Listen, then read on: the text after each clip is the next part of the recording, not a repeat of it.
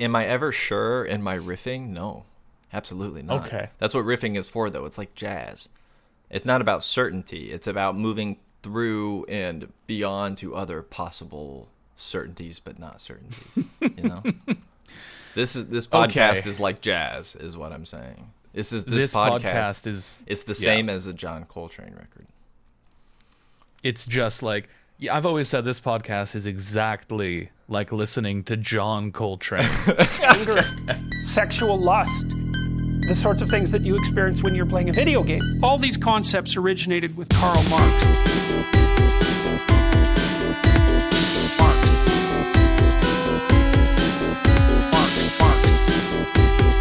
Sexual lust.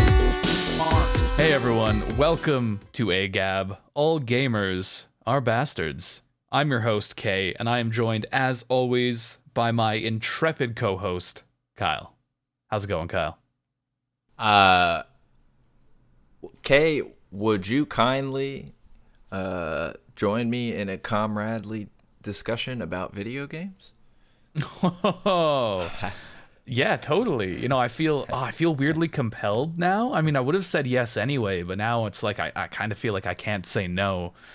I'm comedically puffing on a gigantic, like, Bugs Bunny Groucho Marx cigar right now after saying that joke. Because it's just, man, it's just too hot. We're too hot. We're coming in too hot. No, coming in too hot. I am doing very well, considering all of humanity and everything. But how are you doing? I'm doing good. I'm sort of, as I'm talking, I'm kind of weighing up whether we should do sort of offensively bad Irish accents for when we discuss BioShock later on.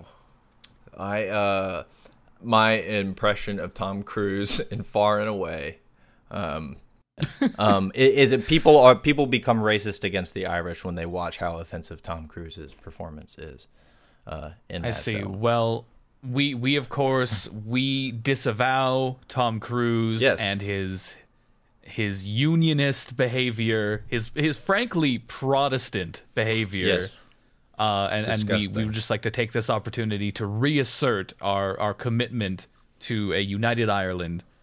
We dedicate this podcast to the spirit of James Connolly, of the tradition of revolutionary socialism that came from Ireland, a wonderful tradition, and we don't just disavow Tom Cruise. Tom Cruise is going on the jail list.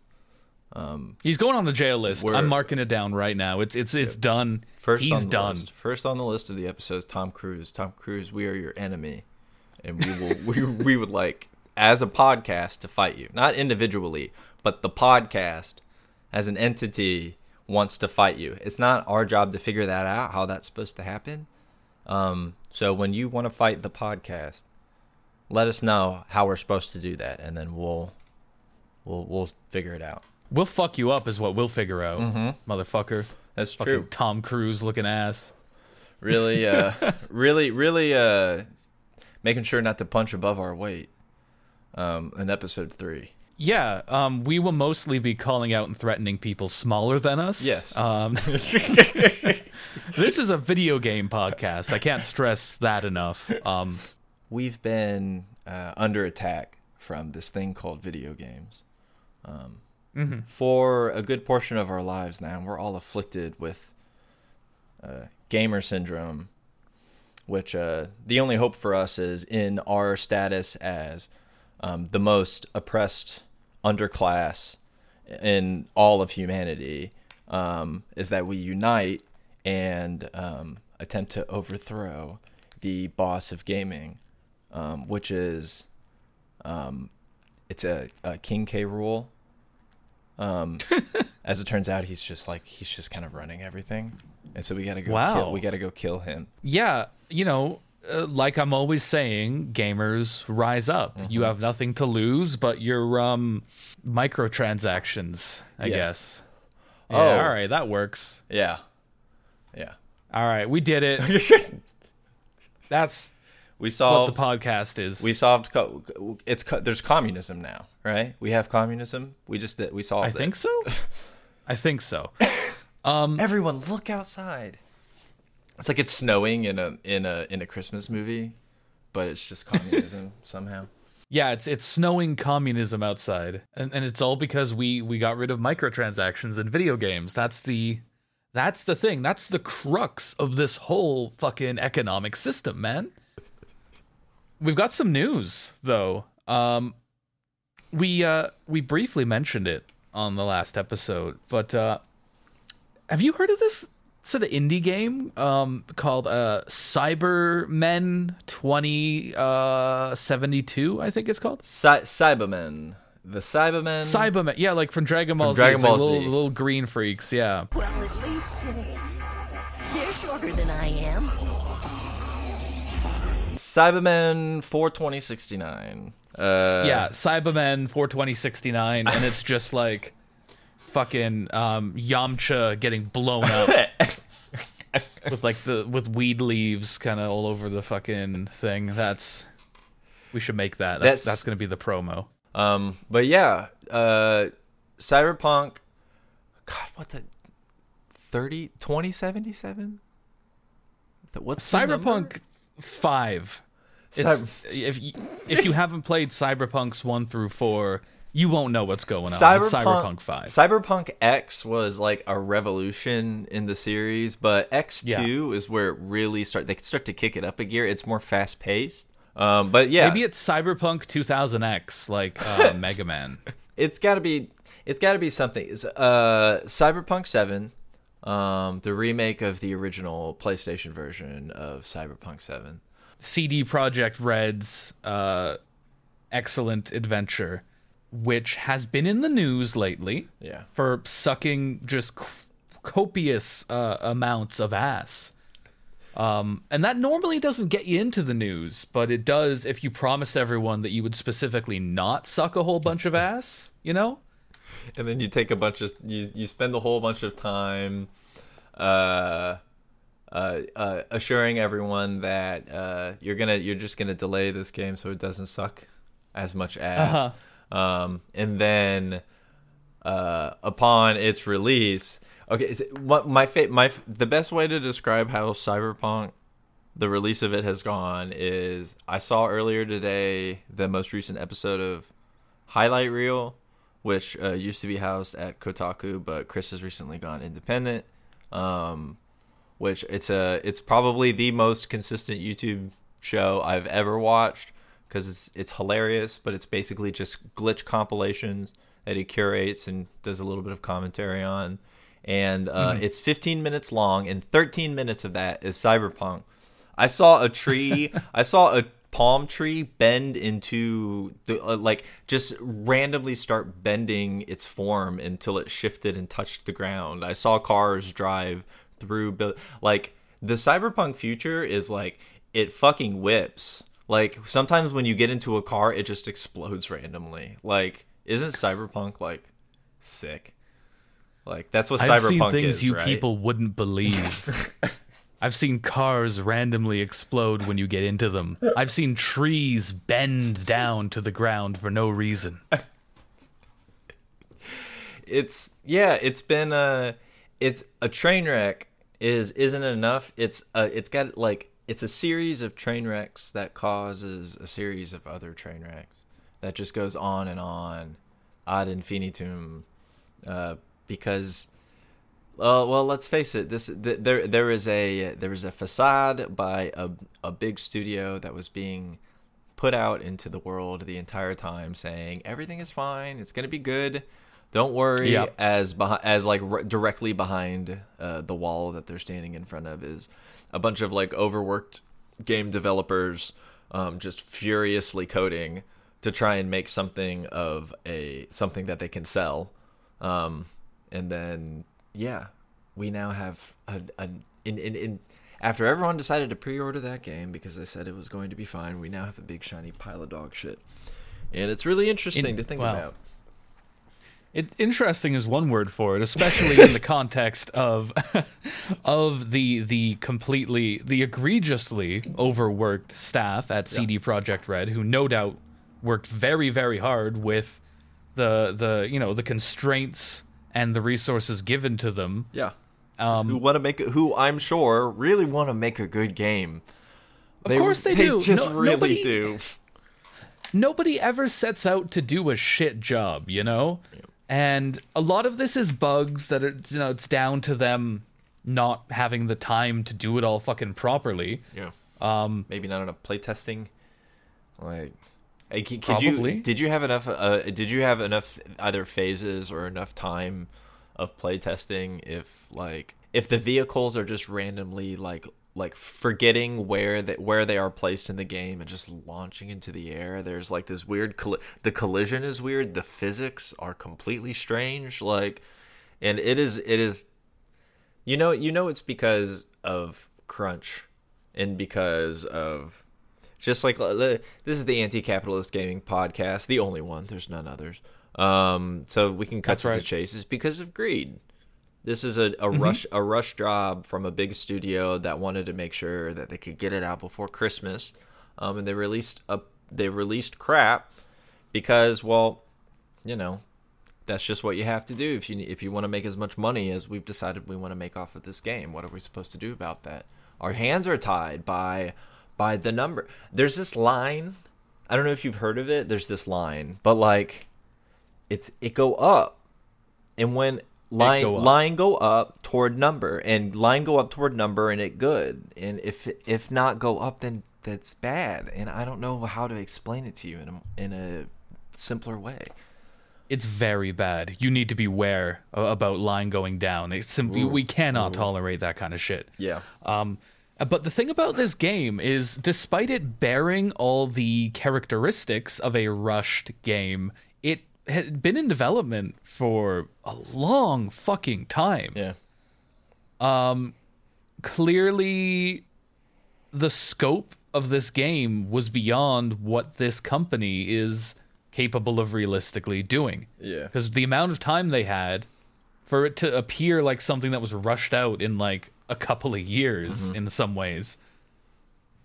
Or that doesn't bode well. Yeah, there are these moving goalposts is how I've imagined it in my head, is that it was one thing and then became another thing as it sort of like... It's this interesting thing how the sort of like the discursive formation of culture and how like this sort of this feedback process between...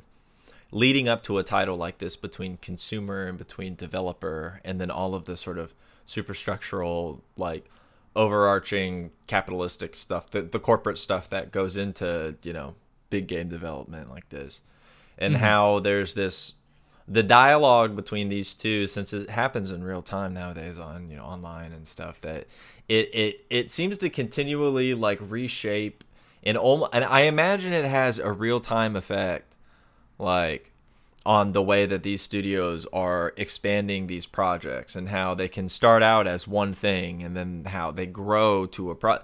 But this is like this was all so many people. Now it's a certain type of a circle online, but so many people were talking about this. It felt like a blockbuster film of the year. It felt like an Avengers film, like when this thing was coming out.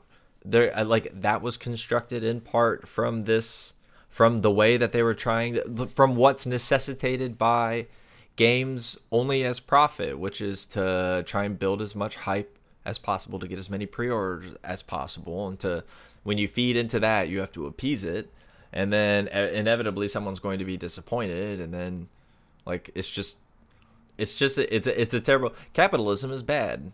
You heard it here, folks. Yeah, it's first time you're hearing this, I know, but it is bad. It makes bad stuff.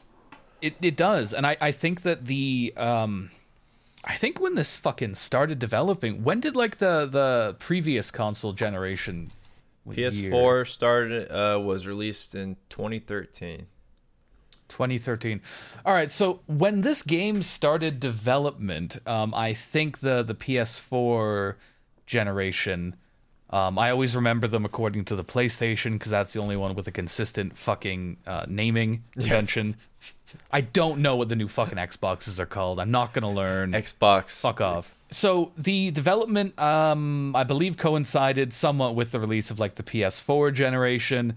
And then, you know, a little while before this game is finished, the next generation of fucking consoles come out. So there's this kind of, they probably the length of time it took to make this game stretched on to the point that they started having to adjust in the middle of things for new tech. Yeah. Which, even without knowing a whole lot about the process of making a game, you can imagine how much of a complex kind of web of interconnected bits a fucking video game is. This whole Cyberman 8, the one where they have to fight the witch and they travel in time. Mm-hmm. This whole thing is big wash, and it's a big load of horseshit. But to be completely honest, it's not very surprising. The only surprising thing has been, for me at least, that they actually managed to get a video game out in December. Yeah. I thought it may have been even worse. But then somehow it's this interesting paradox of I expected it to be worse, but then it still somehow turned out to be just a different kind of worse. So it's just bad. And CD Projekt Red should be ashamed of themselves. They should. The thing about long production cycles is I think a lot of people think that means it's going to be really good and thoroughly tested, but because of changing technology, changing standards in games, like things that are expected of a big open world game in 2020 are not what they were in 2013. Yeah. So you're constantly, if you take this long to make a fucking game, you're constantly going back and amending things that will retroactively break new things. Yeah. And that's why this game is such a mess. But also, actually, I want to read from a Twitter thread that pointed out something I found very interesting. Because they're very, this, nobody at CD Projekt Red, this isn't news to any of them. They know that they're trying to patch together something that wasn't ready. I just want to read quickly. This person talks about the game's traffic. So it says, no one apart from the player can drive a bike. Why? Well, after a little testing, it becomes obvious that drivers have no AI to speak of. They cannot navigate around an obstacle and often will freeze in the face of an obstacle. They are literally mindless. Surely this leads to constant gridlock. Well, no, because explicitly aware of this, CD Projekt Red have made every stopped car disappear if you look away. Yeah. Really. That way, the cars keep following their paths and any blockages are cleared up. This is not a bug. This is a feature. This is specifically engineered solution to a massive gap in the game's feature set, and it turns out pedestrians behave the same way. Fire a gun in a crowded street, everyone ducks. Turn 360, and the game will unload every cowering pedestrian. Yeah, if you face away from traffic and then turn around, you can reload all of the cars, so all of the vehicles will change immediately. Mm-hmm.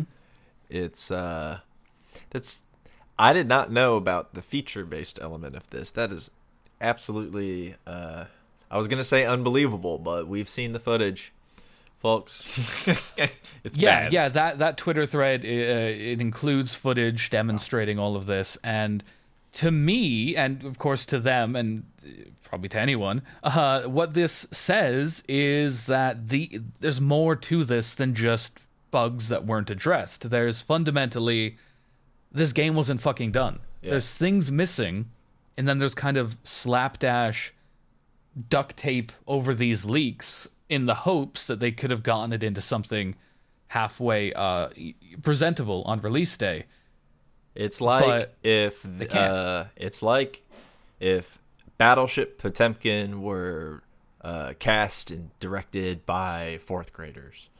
The correlation with the weird sort of seeming scumfuckery that seemed to be going on in the lead-up to the release of this game, certain sort of elements of withholding the viewing of live gameplay footage, like, and all using sort of the the gestures of this sort of like hype building apparatus in order to do that, when, like, as it turns out, it's shockers because the game wasn't done.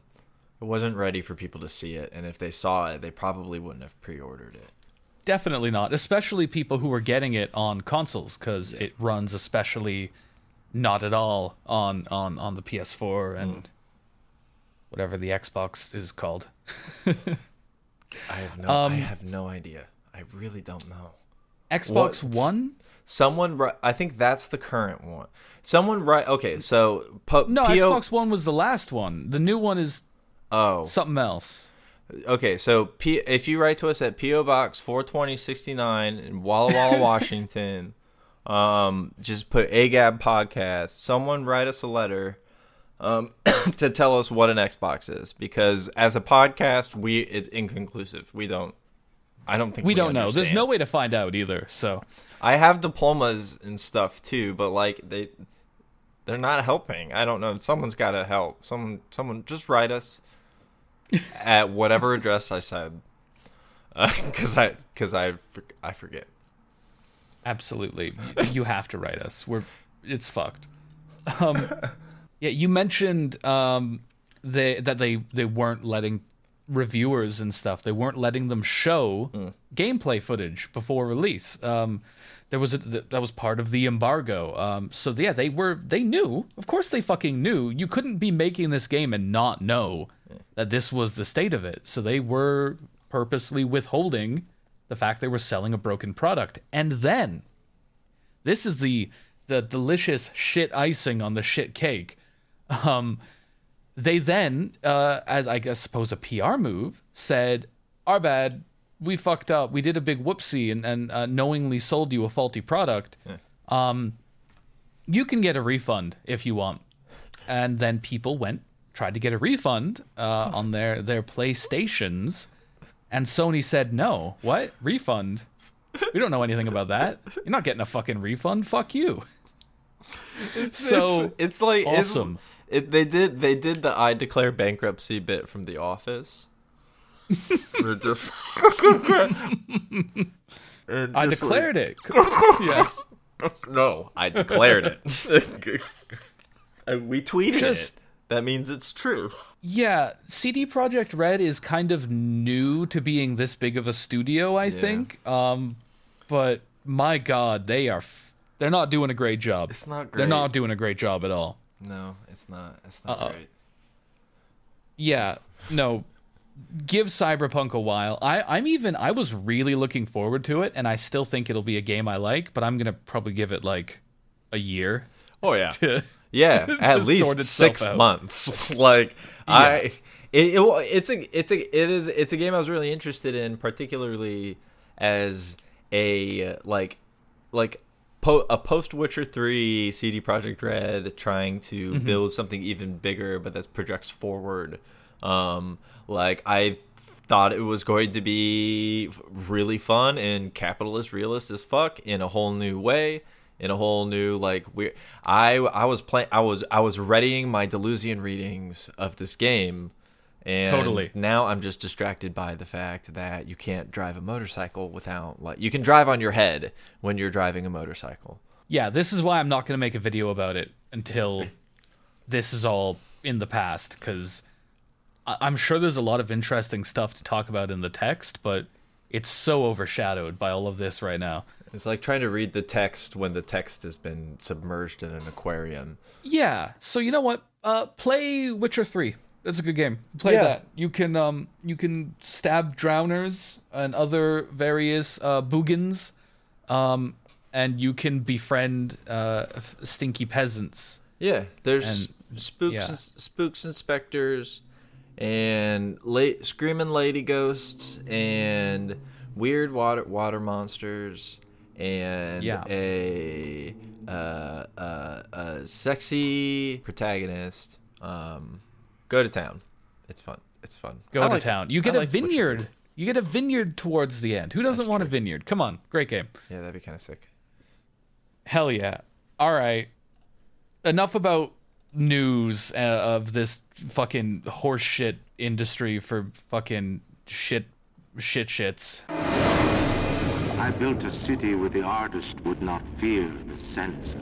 Yep. Just big old poopy shits. Now the great will not be constrained by the small. The biggest of the biggest shits. Right here. Yeah, the doo-doo ass. Now the scientist would not be bound by petty morality. How about video games? Yeah. I chose to build Rapture. Yeah, we brought a video game. It's called BioShock. That's what they're calling it. It's the hot new thing from ooh, if this game's more than 10 years old, that's going to really upset me. It's more than 10 years old. It's got to be, right? Are you fucking kidding me right now? I think I played it in 2009. Are you fucking kidding me with this shit right now? I played it when I lived in Indiana, which means it was 2009. Or 2008, maybe. Oh, my God. Yeah, we're fucked. 2007. I was a freshman in college. Oh, no. I was a freshman in college when this game came out, and now I'm going to go walk in the ocean. Oh, fuck. Okay. All right. Okay. I'm accepting that. I'm allowing it to pass through me. Yes. And then only I will remain. Okay. So the prehistoric video game BioShock.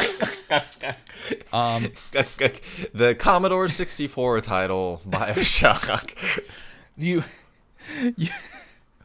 You actually had to play it on, it was like a steam-powered. That's why the game has the aesthetic that it does. You have to play it on like a steam-powered sort of machine.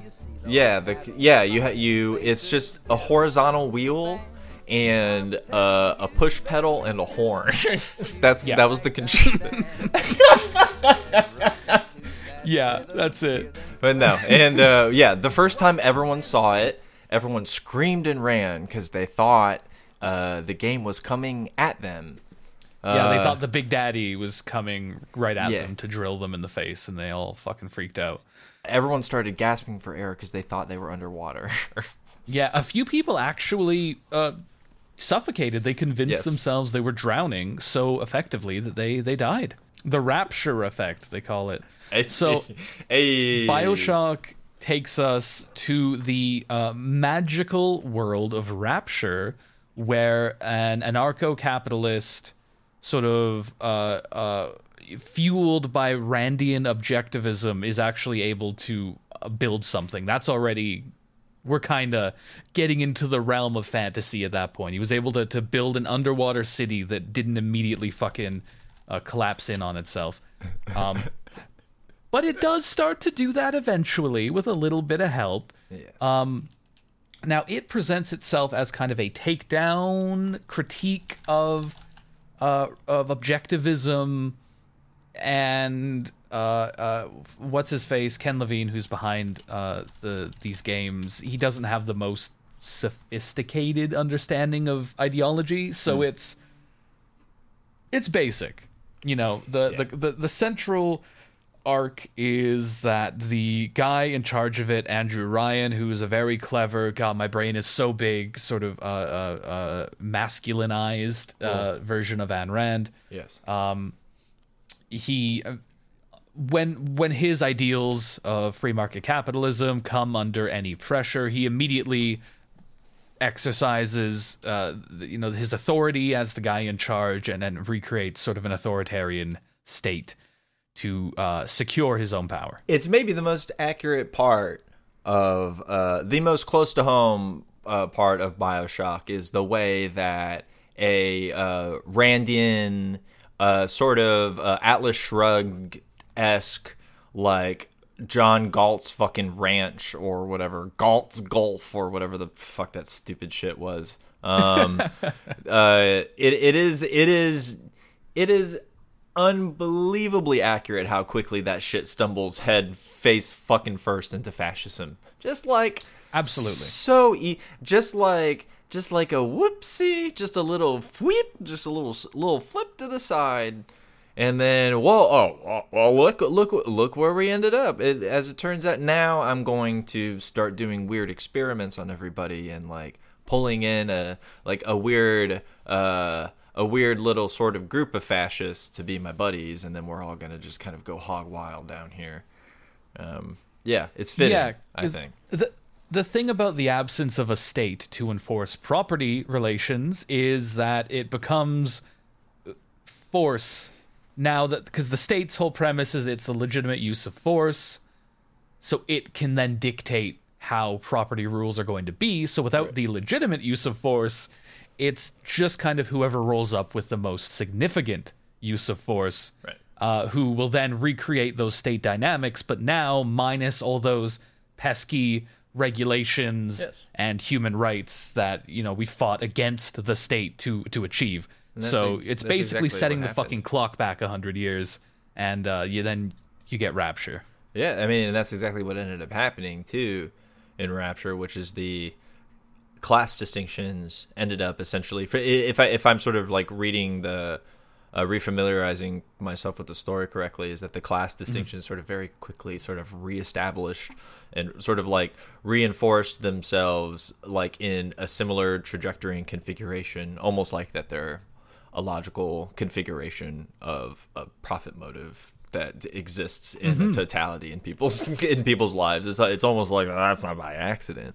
But it does so in such a way to where, like, the scaffolding that usually exists to either, as you very correctly and as you put very well, to sort of reinforce a certain dynamic of property relation. Besides that, it just becomes about who has and can thus use, like, their resources and the muscle that can be amassed using those resources in order to reinforce, you know, whatever it is that they want to do. And it happens to be the guy who established the fucking place. Shocker. Yeah, because of course. Because of course. The benevolent, like, I'm going to allow you down here to free yourself to be an individual guy, very quickly turns into a, like mandatory cult of personality. Yeah.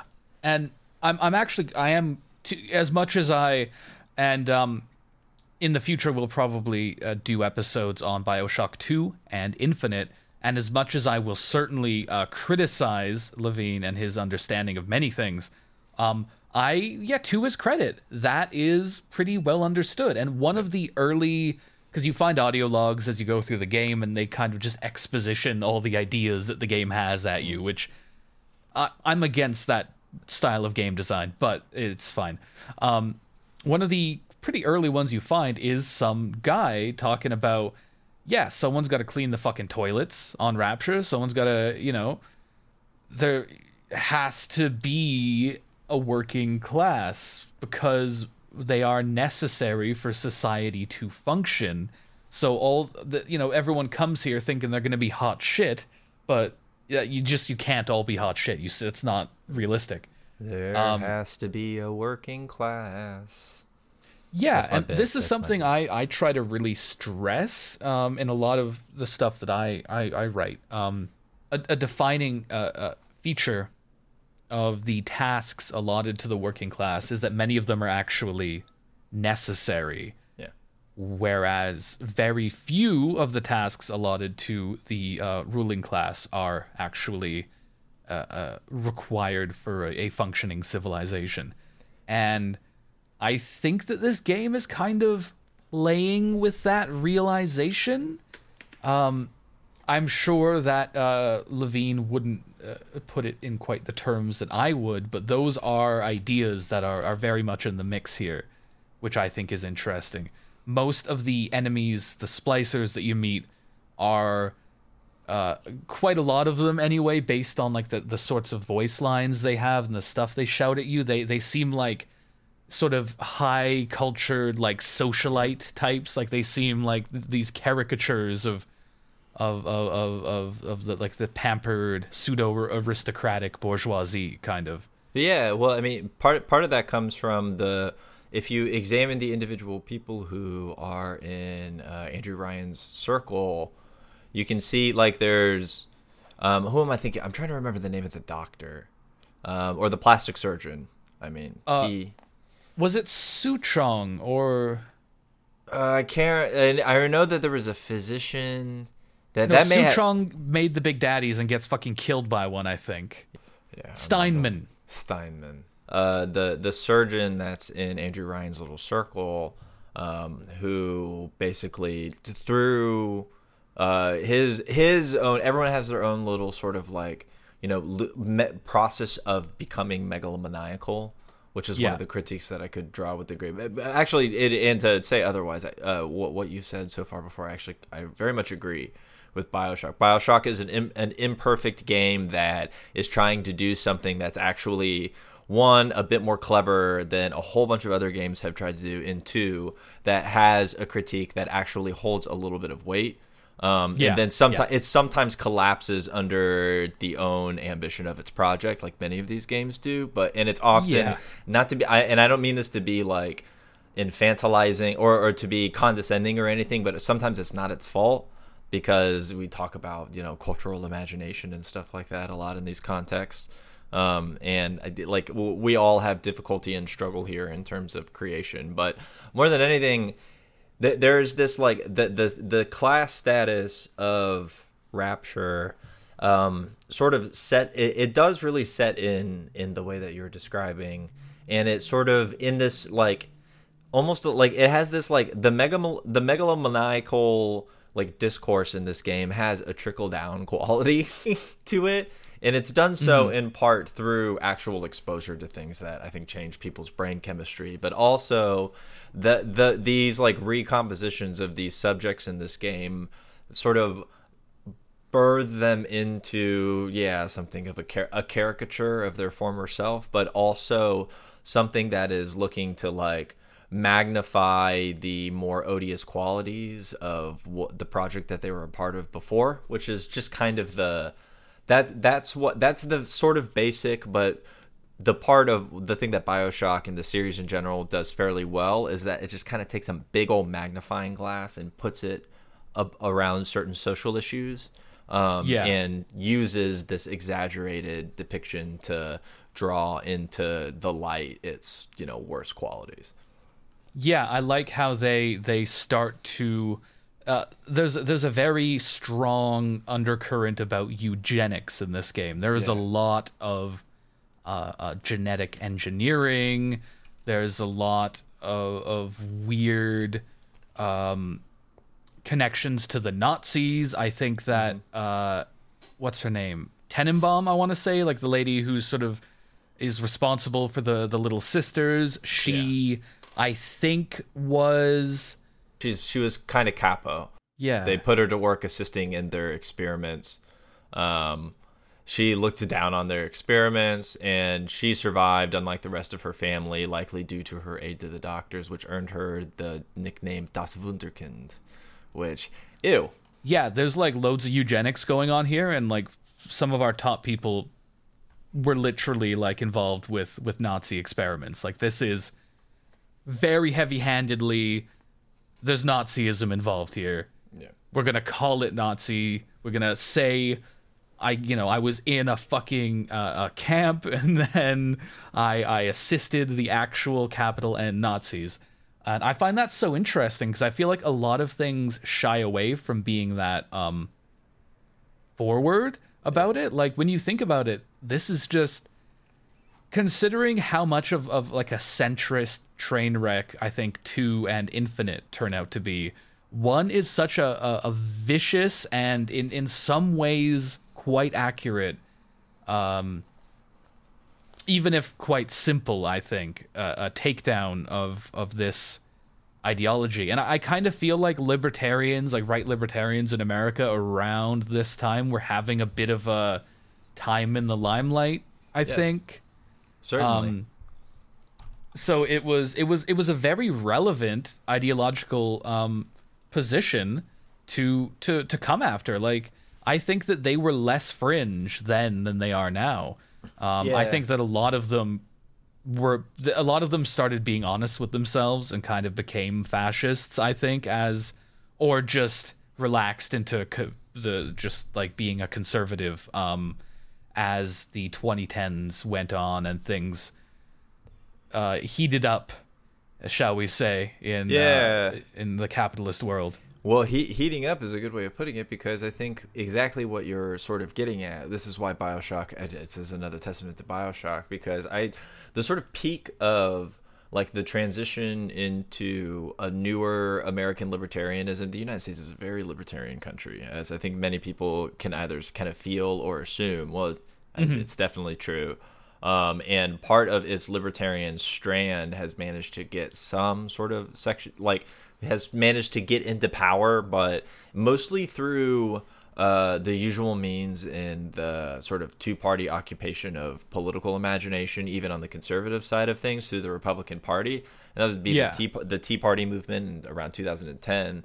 And around this same time, as the sort of pre-Trumpian strain of republicanism, which is this more sort of like less adjacent toward the Randian libertarianism and a little more positioned toward the like post-fascism of like the Brothers of Italy in Italy, for example, or came a good event to look at is the governorship of Sam Brownback, who literally tried to do Ayn Rand in an entire state when he was governor, and well, I mean, spoiler alert, it like he fucking wrecked it.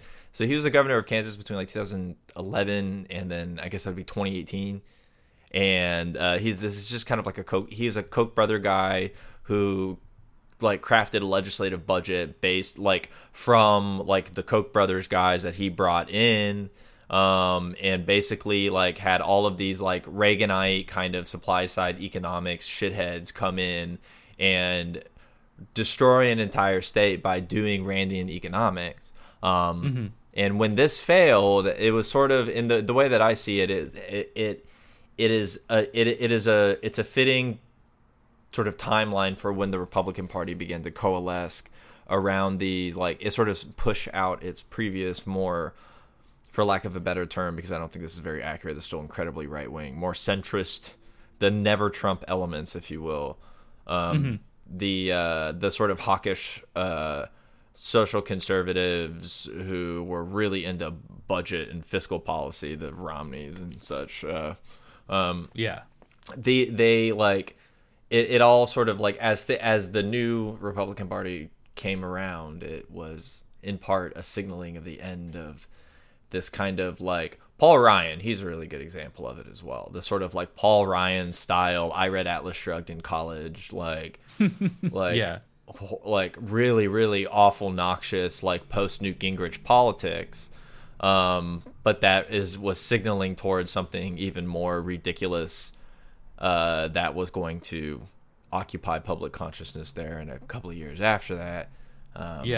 Which was, Donald Trump. Donald Trump was a thing for 4 years. Like this is something new. We got a new thing now. Yeah, it was really relevant at the time, in a way that it wouldn't be if it came out today quite so much. So, to its credit, it does a decent job with that. What I find really interesting and what I wanted to make sure we talked about a little is you can see the zygote of ideas that you would see in Bioshock 2, which is a very, very, very anti-communist game. That's going to be a fun one. It's going to be a fun one, yeah.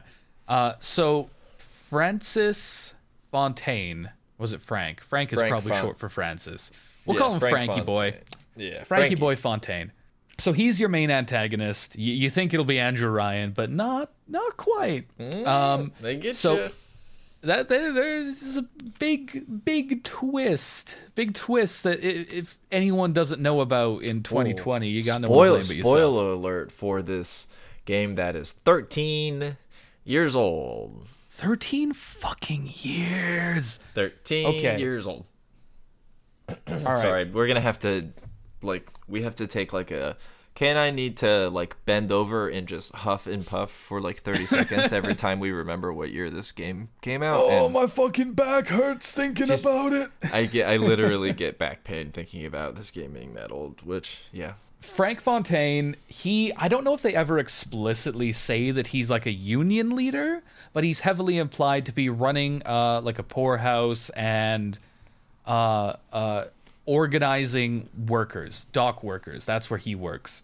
So he's implied to be sort of branding himself as this sort of labor organizer guy. Now, what's very important is that this is all, of course, a dishonest persona. He's just trying to do crimes. He's a big crime man. He loves crimes. And that's sort of an idea that we're going to be talking about a lot in future BioShock episodes, where anyone who seems like they're trying to do something good, they're actually up to something. Yes. Never trust anyone who's trying to help, especially if it's in a way to do with the working class. That's sort of this is something that you'll find a lot in media from a more liberal perspective, because they can't actually assail the ideas of socialists because they're so obviously, by most moral standards, obviously the right positions. So it has to be dishonesty. Yeah. According to a BioShock game, the correct position for a worker to have is silence, because you don't ever really hear from them. Yeah. They don't really exist all that much. And Frank Fontaine, is a great example of actually, again, sort of on the compliment side of what BioShock tries to do in its like moral universe. You have this guy who is running a black market and doing like trade and stuff, but is also like doing sort of like using it to benefit some of the underclasses, but seeing it as a way he benefits himself. And he's learning that his reputation sucks. And so there is, I don't remember, is it that Frank Fontaine fakes his death, or is it that people think he died, but he ended up surviving and took advantage of it? I don't remember. Well, I think here's what happens, because this is really funny, because, of course, he becomes a very prominent figure in Rapture by doing, like, black market smuggling shit. Andrew Ryan, Mr. Free Market, he doesn't approve of illegal commerce. No. So... I think it's somewhat ambiguous whether he really has an opposition to the black market stuff, or if he just is afraid of the challenge that Fontaine is beginning to pose as he becomes a powerful figure in Rapture. So Rapture Security, who Andrew Ryan controls, but it's definitely not a state. Definitely not a state. That the guy at the head of it controls the people who have a legitimate use of force to impose regulations, not a state. No. He sends them to fucking kill Fontaine. So Fontaine fakes his own death, and people think that he was successfully killed in that attack by Ryan's security goons. So this is actually something I wanted to point out that I find really contradictory about Andrew Ryan is he is simultaneously very compromising on his beliefs and also zealously committed to them. There is the scene where you kill him, you beat him to death, and he lets you do it because he's making a point about his like principles as an objectivist. That's the whole thing he's doing there. He's literally willing to risk his life on his beliefs. But also, if somebody is threatening his fucking power, he'll send the cops in. He'll do the state at them. So it's like he's both a hypocrite and like totally committed to his beliefs. It's very, very strange. Because there's no distance between him and the gaze of another. Like he's not forced to reconcile like who he sees himself as with who he actually is until someone's standing right in front of him. So rather than like be able to like I'm gonna go do a bunch of state violence, even though I'm an Ayn Rand objectivist and have built a quote unquote Ayn Rand objectivist like paradise. When someone is right in front of him, well, he's of course he's willing to do that. One, because he's a coward. It gives him a way out. And two, he can like die alone in his principles or whatever when like everyone knows that he's a fraud. But in order to satisfy his ego, like, because he sees himself, he has like constructed this this like grandiose object, this beautiful shining beacon that like the first thing you see in BioShock that has like any indication of like what's about to come is a gigantic like statue and banner of him.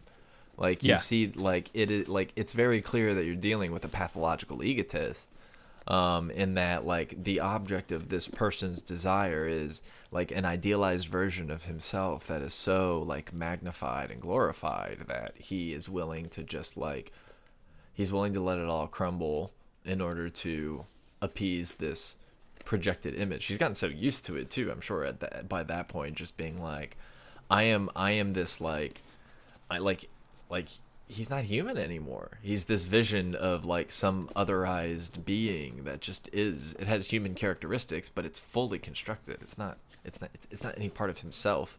I don't know who that person is.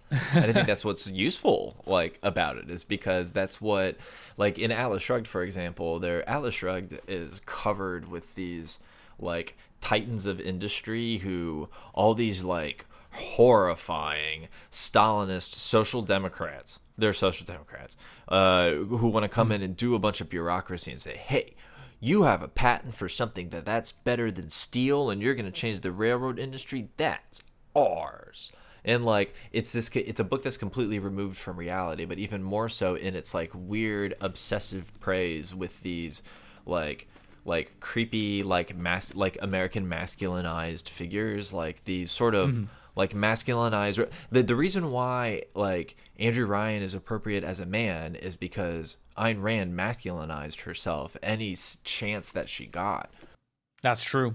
She had these like weird paradoxical gender politics that are like the only explanation is this this idealized like sensationally idealized masculine identity that she is like projecting herself toward, and that is like flat on the page in this particular text. With Andrew Ryan, it really shows something very real, I think, about how people interact with their own ideology, because I think that liberal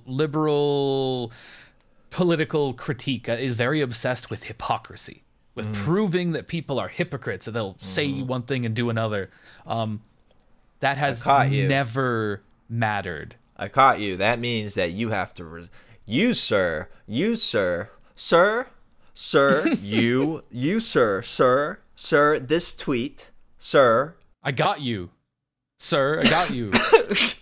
it's that kind of shit. Yeah, it's that kind of shit, and it amounts to nothing, because you I think Trump should have been the greatest lesson in this. You just be like, hey, you like lied about this thing, and he'll just be like, yeah, whatever, fuck you. Like, who cares? I never said that. Yeah, it doesn't fucking matter. Yeah, and he's the perfect example for that.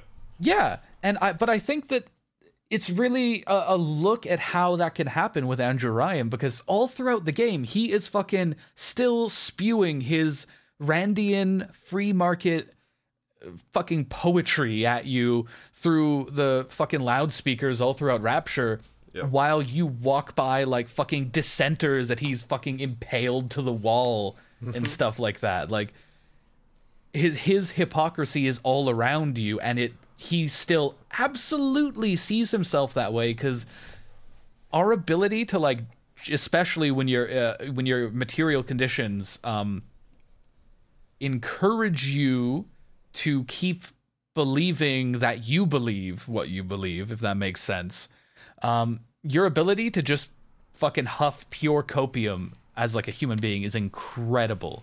Yeah, like, it's ideology. Yeah, it's straight eaten out of the dumpster of ideology. And it's like, yeah, you can tell that Ryan has an internal narrative in which every single one of those fucking things he did was like justified within his ideology, even though they of course run completely counter to it. And that's one of the realest things in this game, to be fair. Like, you see that fucking constantly, especially from particularly ideologically driven, like, right-wing fucking freaks.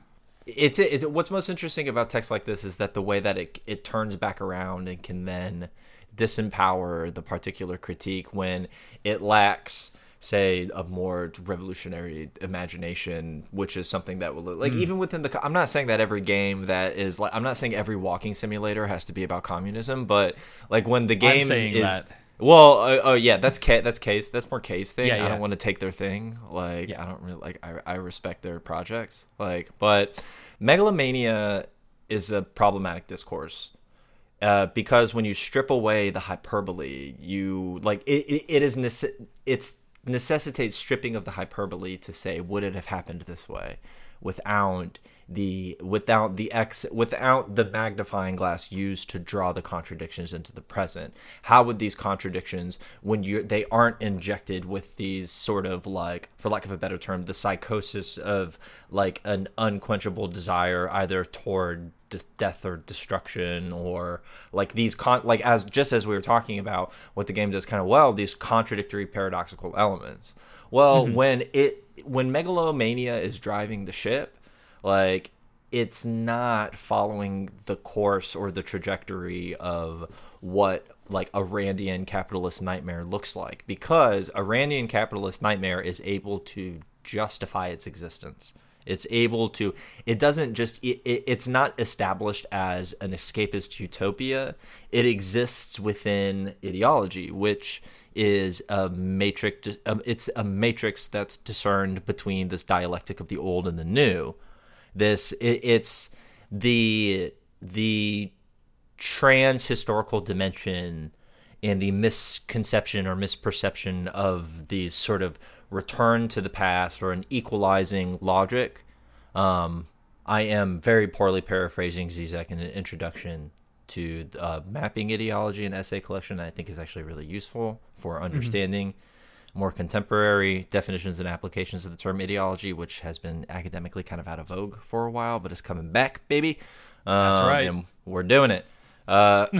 There's this logical order that exists within BioShock that uses megalomania to put distance between the actual horrifying, the most horrific elements of this game, which is, yes, that which is beyond seeing, but it is also in some way related to the horrific of our day-to-day lives.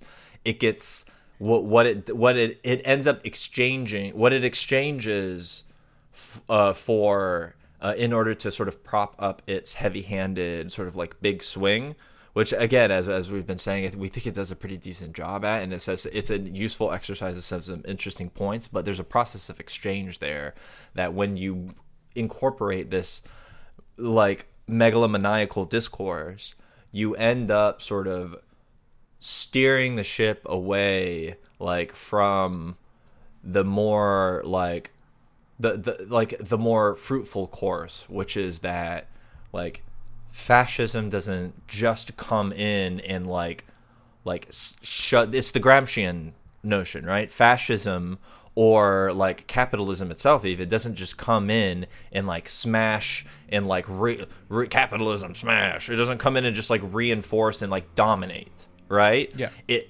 works through coercion. It works through gaining the acceptance and the permission of the masses. And it's important to understand why this happens, because when you don't, well, then sometimes you just have, you have all the right ideas there, but they're not put in a place to where I can take it beyond the world of this game as effectively. We have to do more of digging, if all of that makes sense. Yeah, I think that's really well put. That's, I think that is pretty much what's at the heart of not just this game, but I think a lot of liberal critiques of any ideology, really. Absolutely. We are getting pretty far time-wise. Is there anything else you want to say about BioShock? The only thing that I will say is that I'm excited to talk about the other two, because I also have lots of things, and I'm sure you do as well. Yeah, I'm going to be a lot meaner to both of the other BioShock games than this one. It's going to be really fun. It's not going to be nearly as thoughtful and measured. Yeah, no, it's going to be like talking about a Ubisoft game. It's just going to be hostility. Speaking of which, Speaking of which, yes. Well, we've come to the portion in this wonderful and this podcast that's already being praised by the international community for its bravery. We've come to the portion in the video game podcast, the podcast that's only about video games and nothing else. Nothing else. Where we have to crown our bastard. Because while we're all bastards, some of us are just like big, bouncing, beautiful, beautiful bastards that we have to give special distinction and commendation to. And who better than the developer of the Assassin's Creed games, who, I'm just going to cut to the chase, said they weren't going to do their XP boost bullshit in this next game, and then just decided that they were going to try and sneak it in. No one said anything. But a month after release, Ubisoft, sexual abuser protecting Ubisoft, that one, decided, you know what? We're just going to... The game made money, of course, because it says Assassin's Creed on it, but it could have made more money, so we're going to pop in some bullshit. They sat everyone down and they said, listen, everyone, we're just really proud of all the work that you've been doing. And, like... so proud that we have this idea to revolutionize the way that we develop video games. Have you thought about the incredible potential to make more money? Has anyone thought about this? Have you tried making more money? Like, we know that we made a lot of money, but have you thought about more of it? More for me. Money. For me. I like it. Did you know that I like money? Give it. I like money it. Me now. Yes. Now more. Give me money. Money me. Money now. Me a money needing a lot now. This will not be the last time that Ubisoft is the bastard of the week. Let's all be honest with ourselves. Oh, no. They'll be back. They always come back. They are mortal enemies because, I mean, XP boosts is the perfect thing. We've already introduced everyone to our literal war, declaration of war between the podcast as an entity, not us individually, but the podcast and the entity of the corporation of Ubisoft. But these XP boosts are the Ubisoft excuse because they want to throttle content as much as they can and drag out the development process as much as they can because I need more money for more stuff. Don't worry about it. It's not to make the game easier, because if that were the case, well, I mean, from what I've been reading, I played Odyssey, but I have not played this one. The last game was very grindy. That was the excuse they used for XP boost then. No, they just made a grindy game. It was a cash grab then, but they just took advantage of the fact that the game was grindy and people didn't like that. And they brought it back here when, from everything that I've heard, is that they ironed out that stuff because everyone was complaining about it. So the story is a little more streamlined. It is a little more action-packed, a little more centralized, a little fewer just kind of random side quests you have to do. So now, follow-up question, how is it not a cash grab? Yeah. How would it not be if... all of that. If that's true, did you fix your video game? Okay, good. Then how is this not a cash grab? I will wait by my microphone until Ubisoft, 42060 PO Box 42069, Walla Walla, Washington. I'm gonna keep not giving a zip code. So the zip code is 2. The 2. If you put any other numbers, you will go to jail. So don't put any other ones. So don't do it. And trust me, we have the infrastructure and capacity to be doing that, as we've made clear. We've been working on it. We put our money where our mouth is, so to speak. You touched on something really important there, which is making the game shitty so they can sell a solution, because famously, when another infamously dogshit company, EA... Yes. They removed the microtransactions from, I believe, Battlefront 2. They also reworked the progression system to make it less fucking horrible and grindy to get stuff. that's kind of the greatest admission of guilt you can imagine. Like, oh yeah, no, we made the game shit so we could sell you a solution. These in-game transactions weren't like a cool extra thing. That was a solution to a problem we purposely created. These companies are fucking scum, and I feel bad for the developers who like actually are passionate about making like good art to have to do it through these fucking pricks who are gonna shit all over it and put in predatory monetization schemes and cheapen the whole thing and just make it worse for everyone. Yeah, take one Assassin's Creed game versus all the people who are working on Assassin's Creed divided into, let's be generous, let's say two studios, and they're given independence and they're split the budget half and half, and they're given 1/4 of the budget total, and then they split it, and so they have 1/8 of the budget each, and then have them make whatever game they want, come up with it as a group, and then we see what they come up with. And how those two games, how many Assassin's Creed games are those two games going to be worth? The answer is, I don't know, because I can't think of numbers that high. Like, we don't need the 75th Assassin's Creed game, but because we do not need it. These studios have just sucked up. So it's just very simple dollars and cents. You can make it complicated. We can get into the complicated stuff. But you just look at it simply dollars and cents. They have so much money. They're going to make the stuff that makes money. They're going to do it in a shitty way so it makes them the most money. And then the people who actually want to dedicate their time to make a living to try and make these games basically have to try and cut it, like, either freelance or do it in their spare time or any, like, you know, like there's it's too simple for it to be, you know, anything other than just like this profit shit is like making a whole bunch of garbage, sucking up all of the oxygen in the room to where we're just going to have to yell about Ubisoft until we're like old people. We are going to be old fucks just like screaming about how Assassin's Creed Gilded Age is like dog shit because they have like in the game, like if you have to be wearing a hat when you walk into a room, but then you have to pay actual money for the hat, so you can't go inside anywhere or some whatever fucking stupid shit they're going to come up with that we're still going to be screaming about on this podcast, even if no one's listening, even if Kay has moved on to their big movie career that they're planning, or it's going to be just a movie about me beating up Ubisoft executives. Yeah, and I will be here to offer commentary on this podcast and just yelling, just full on hostilities. You can see our blood's already boiling, and what has been a very like thoughtful, measured, very like very sort of like intellectually driven episode. I am now ready to say, Ubisoft, I want to fight.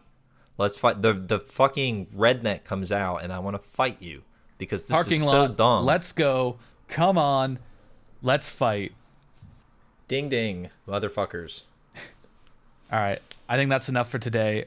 Thank you, everyone, for listening. Yes. And you can follow us on the internet in the show notes. I'm at Labor Kyle on Twitter, and K is at K and Skittles on Twitter. And you can also listen to both of our other podcasts. K is part of a fantastic show called Video Games Are the Worst Thing on Earth. Did I get that title correct? Yeah. Are you doing my plugs for me? I feel like someone just ordered my meal for me at a restaurant. What the fuck's going on here? No. Oh, it was the opposite. It was to like, it's like valet service.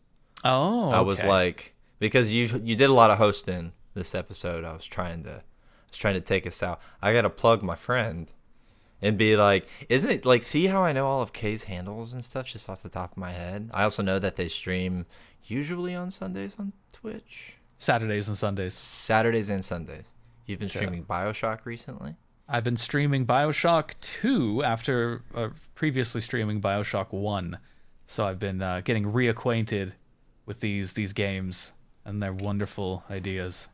I have a No Man's Sky video, but I lost all my gameplay footage. So my No Man's Sky video is very quickly becoming the No Man's Sky of YouTube video essays. Oh! But yeah, I'll have some stuff coming out probably pretty soon. And yeah, I'm not doing shit till after Christmas. I'm going to get drunk, but I'll make a new video in January. Kay will be hammered during that time. That's right. Good video games and merry podcasting to us all. I wish you well. And remember, fuck Ubisoft. All gamers are bastards.